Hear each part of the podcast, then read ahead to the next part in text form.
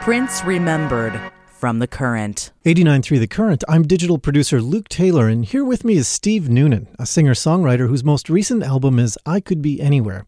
In the early 1990s, Noonan worked as an audio engineer for Prince. Welcome, Steve. Thank you, Luke. I'm happy to be here.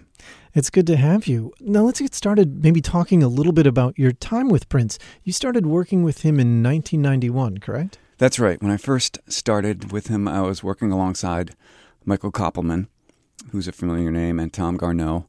And, uh, and then after uh, Mike moved on, I became the main engineer in the hot seat.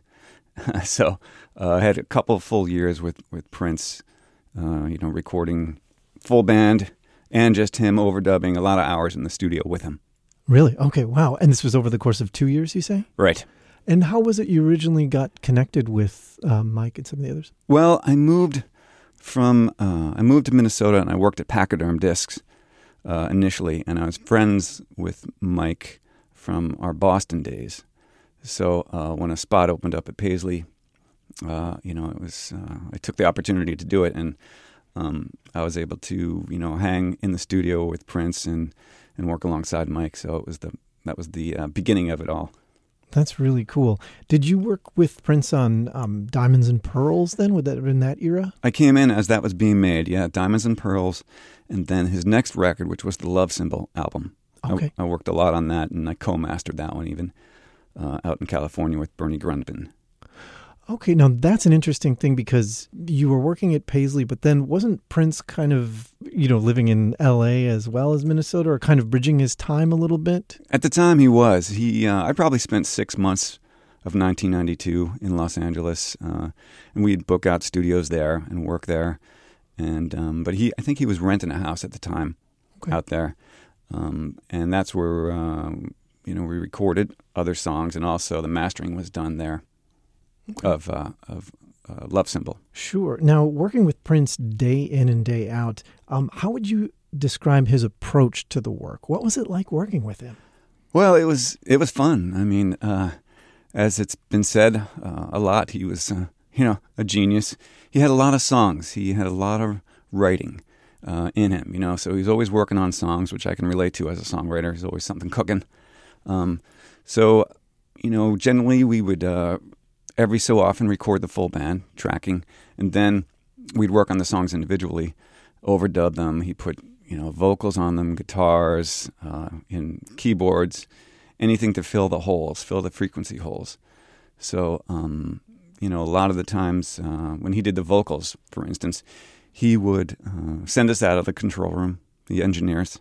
He'd do the vocals himself. We would he would assign the tracks. We'd get the tape machine ready, and he would punch in and out and record his own vocals at the control board. And then we'd come back a couple hours later, and there'd be these, you know, nice five, six, eight part harmonies already done. He'd be bouncing them down to two stereo tracks. Wow, that's interesting. He would actually ask you to leave. Do you think that he was perhaps bashful about it, uh, self-critical about it, maybe some stage fright or red red light fever, as they say? I don't think maybe that was a small part of it, but it was probably just quicker and easier, and he could just you know let it all hang out without having to wonder what people thought. But it's probably in the name of speed, uh, and he could do it and just you know try and uh, you know get it done quickly and redo something he doesn't like, erase it, rather than having to tell people, you know, erase that, go back. He just was able to uh, shuttle on the tracks himself. and and was he was he given to really long work days, long work weeks? Yes, in a nutshell. uh, typically, um, I'd get the call to come in there maybe noon, 1, 2, 3 p.m. And then we work till maybe 4, 5, 6. And then he would probably come back into the office or, you know, the record company probably 10.30 that, that next day. So as far as I could figure, he would sleep maybe four and a half hours a night, something like that. Wow. Not too much, but uh, you know, he enjoyed it. He he liked working on it, and once again, and as an artist myself, I can understand it. Once you get going on something, you don't really get as tired as the people around you, you know, who are working. So, uh, but occasionally he would ask for coffee, you know, and I would. I admit I sometimes would give him decaf if, if I were really tired. Um, not all the time. Sorry, Prince. Uh, but Uh, Did he have a discerning palate? Was he able to say, "Oh wait, Steve, this is this is decaf"? no, he just said, "Can I have some coffee?" So he didn't say, "Can I have regular coffee?" So Okay. only if this was only if it was you know 7 a.m. and he wanted to keep on going, which sometimes he would. He would at the end of the night he would say he could see one of us fading, the engineers, me or another person, and he'd call and ask for a fresh engineer. He'd call up to the office, "Is there a fresh engineer?" Oh, wow. So if he had something going, he didn't want to stop, you know. Sure, but he had the presence of mind to kind of like take care of his staff. Right, he could tell when you were starting to get a little slow. Um, but um, but generally speaking, yeah, uh, he he was fun to work with. You know, it was fun to watch the songs form. Um, you know, he would generally start with a groove, uh, and these are things that I've learned from him now as a songwriter. He'd start with a groove, and then um, that was the, kind of the basis of it, and then form a melody around that. Not all the time. Sometimes he'd start out with a title. I remember um, the song that the Steeles cut. Uh, well done. It- he saw a marquee. He told me that said "Well done," much better than "Well said." It's on a church marquee, and he liked that, so he formed the song around that title. That's that's really cool to just start with just that little Mhm. nugget, that germ of an idea. Right. I mean, and I've I've found out that a lot of country artists do this. A lot of country songwriters who are publishing have publishing deals or just writers that start with a title. Um, it's not what I do all the time, but it can work. You know. Sure. One of the other interesting things that Prince did, he would, of course, write songs for other artists. And how he did that is we would record the instruments and he would record the background vocals on the 24 track tape at the time.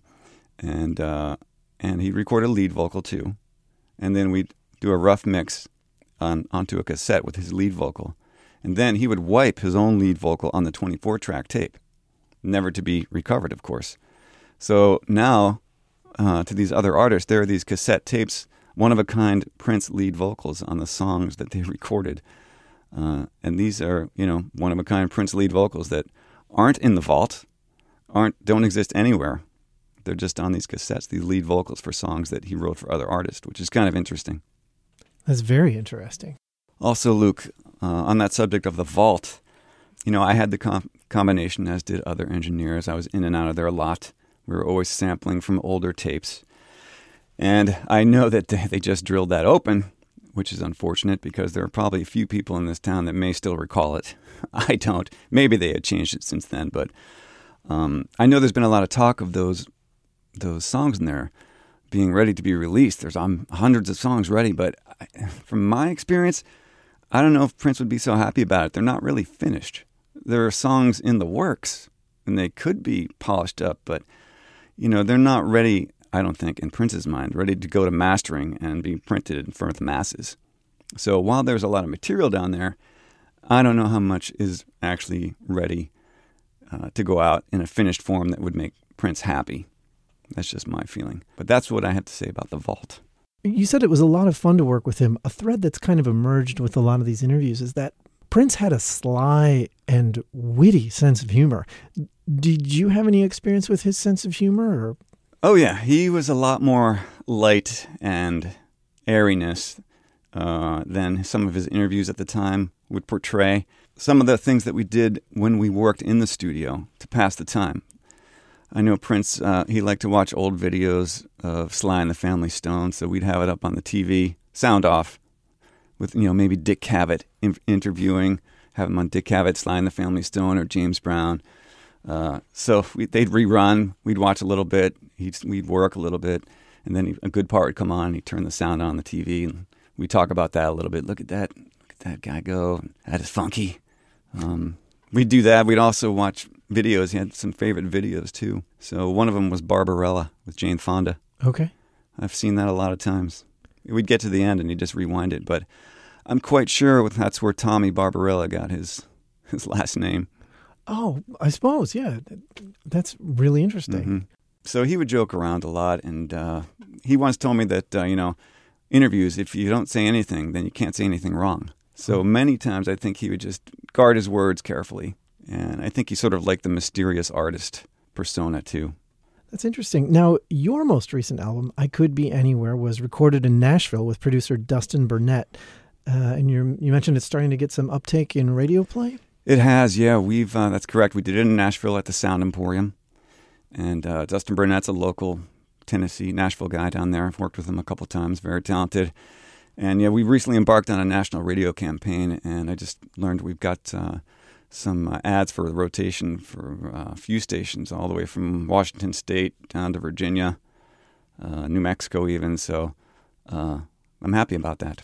Well, it's definitely something to be happy about. Congratulations on Thank that. you. Yeah, and are you are you touring at all in support? Playing any shows in support? We're gonna do something once I see where the, it gets the most traction. We'll we'll plan something for those towns. Uh, so that's in the works. In addition to uh, my artistic endeavors, I also do house concerts of all original music. My band and I do that too. Um, you can reach re- me directly through my website, uh, stevenoonansongs.com. Uh, and also, if anyone wants an autographed copy of the CD, just uh, hit me up right through my website, and I'll be happy to do that too. That's great. And you, you kind of alluded to this earlier, but you've you learned a lot of things from Prince as a singer songwriter yourself. What sorts of lessons from Prince have you taken most on board in your own work? Well, as I mentioned, you know the groove. Um, also, you know the rhythmic attacks of the melody. Once you get the groove going, they have to make sense and be appealing. So, uh, for instance, um, you know in the song "Love to the Nines, there's a lot of offbeat melody parts to it, and then at the end of the phrase, it finally goes off those. It makes it kind of a uh, you know release, stress and release, um, and also um, in terms of sometimes space is good. You know, less is more. Make a statement and then uh, respond with maybe a guitar lick or a chord change, and then bring the melody in again. So little things like that. Um, Sounds like, like a lot of arrangement ideas. Right. Uh, and not also though in the in the bare writing of the song. Okay. But in terms of arranging and recording, I also learned that um, when recording, it's it's good to fill the holes, so to speak, the frequency hole. So many times he Prince would hear, um, you know, we need something in this register, so he'd add a percussive instrument or something up high or something missing. So all his recordings were uh, laid out sonically, really. Um, and now you mentioned too uh, filling the holes. Clearly, the loss of Prince has left a hole uh, for all of us. What what space in your mind will will Prince occupy from from this point forward? Oh well, he'll occu- occupy a large space. I mean, we're all numb and uh, feeling the void. I mean, it's it's hit us hard. I've been down about it. My wife's been in tears. I mean, he was a fabric of Minnesota. He did a lot for this state, and uh, you know, I've learned a lot from him. So, um, you know, when I worked with him, we had I we you know I wasn't always on his good side. If I did something wrong or made a mistake, naturally he'd be upset. But you know, I learned a lot from him, and uh, you know, I'll always be thankful for working alongside with him. One of the things that the cast members of Saturday Night Live often talk about is that they feel that they're members of a fraternity or sorority, people who had the shared experience of working kind of in the pressure cooker that that is. And was would you say that your experience working with Prince was a pressure cooker in its own right, where you and the other engineers and musicians form this kind of uh, you know fraternity, sorority, whatever you want to call it, uh, of people who have this experience and can relate to one another as no one else can. Yes, that's well said. That is accurate. There is sort of a fraternity of people who've been in the trenches with Prince, know how he worked, know that it's hard but rewarding.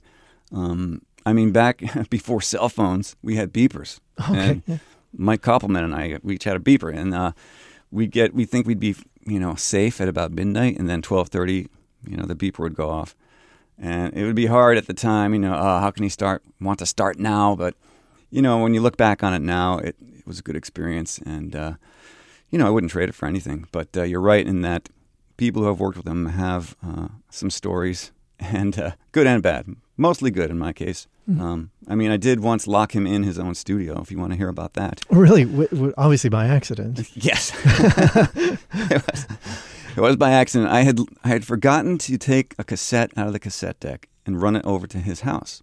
So I'd left the studio, locked it up. I thought I, I was the only one there. I realized it a minute later. Drove back, went to the cassette deck. It was empty, and then I knew, uh oh, I'm going to hear about this tomorrow. So then I I went and closed the gate and drove, and then I saw him, Prince, and Carmen Electra locked in the back gate that I had locked because I had locked all the gates. I was the last one, I thought.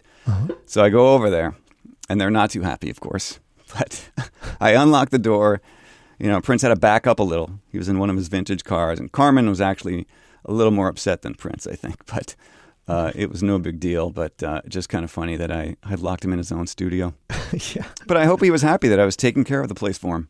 Yeah, indeed. Yeah, he had, he had to be happy that you were watching out for him. I just want to say thank you also to The Current for having me in here. Uh, Luke Taylor and Jim McGuinn, and also Mark Wheat, who put me in touch with Luke here. So thanks a lot, you guys. Steve, thank you so much for coming in and visiting us today. You're welcome. My pleasure, Luke.